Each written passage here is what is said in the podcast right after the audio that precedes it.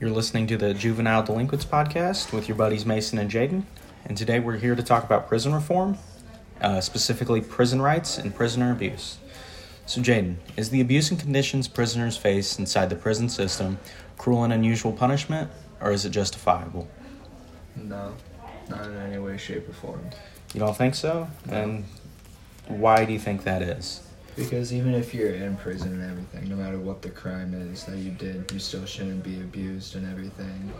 Like sexual, verbal, like mentally, everything like that. Yeah. I feel as if incarcerated people are harassed, belittled, and abused, both physically and sexually. Um, do you think these people have committed such heinous crimes that they sh- that they should be subject to that, not treated like people? No, I don't think so. You know, No. uh, why not? Uh, because you're still a human being. You still have your rights and everything. Yeah, they get taken away once you go in there, but you still shouldn't be abused at all. Yeah. Like prisoners, guards. Well, not all of your rights are taken away Yeah. as well. Uh, you still have your Eighth Amendment rights, you know, Mm-hmm. cruel and unusual punishment.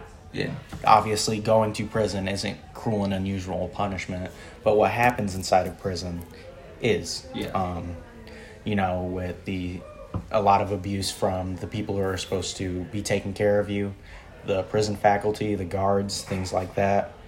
Um, and in a study involving 7,000 inmates across 12 state prisons, 21% of assaults were committed by prison staff. And that's from the Marshall Project. Yeah. I think that's just wrong.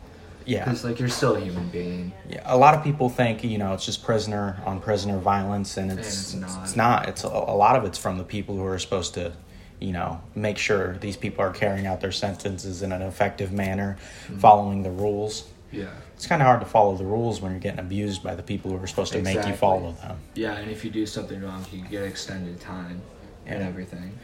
Um, and a lot of people who don't want prison reform will try to justify the way prisoners are treated. After all, they are criminals, right? Um, they did the crime, so shouldn't they do the time? Yeah. Uh, but should that time include constant physical, verbal, and or sexual assault? Shouldn't time behind bars be enough? Yeah. It Um, should. Well, those against prison for- reform have a blatantly simple answer, and that is no. Yeah. Um, it also takes a huge toll on their mental health. Um, previously incarcerated people or incarcerated people are five times more likely to commit suicide. Um, and, you know, all deaths in America, just to put that in perspective, 1.7% of them come from suicide. Yeah. So if, you know, if you multiply that by five, that's an insane amount. Um, let's see here. Um, you know, a lot of these side effects from the abuse include delusions, paranoia, depression, suicidal tendencies, as we talked before, substance abuse, and PTSD, which, you know, they going to prison often isn't helping these people. It's making them worse off, m- maybe even Yeah. more likely to commit crimes Yeah. and uh, 52% of prisoners that have been, you know, in prison are reincarcerated at some point in their life. And a lot of that has to do with the abuse they faced because they were not, you know, helping these prisoners. They were Making it worse. making it worse. So, how do you think we can uh, fix these problems?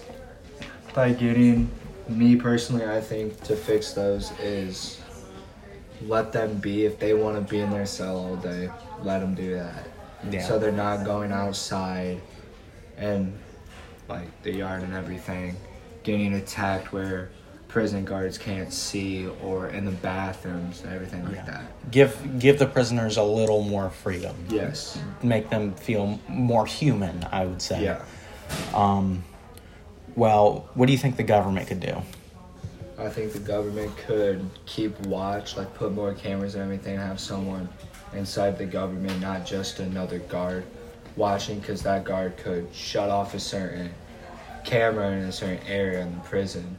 So just either- to target one prisoner he doesn't like. exactly. Um, well, we could also separate violent and nonviolent offenders. A lot of times, you know, someone who went in for a drug crime will also be with a murderer. yeah, That can create a lot of tension, create a lot of fear for, you know, the previous drug addict. Um, you know, it's just not a good environment for Yeah, environment for them. Whereas someone who murdered someone, put them with another murderer, maybe they'll be, become friends. They have something in common. exactly. Um, we should also create programs to rehabilitate violent offenders while incarcerated to bring the, the rate of people being reincarcerated down. So, not help these people when they're out of prison, help them while they're in prison. yeah,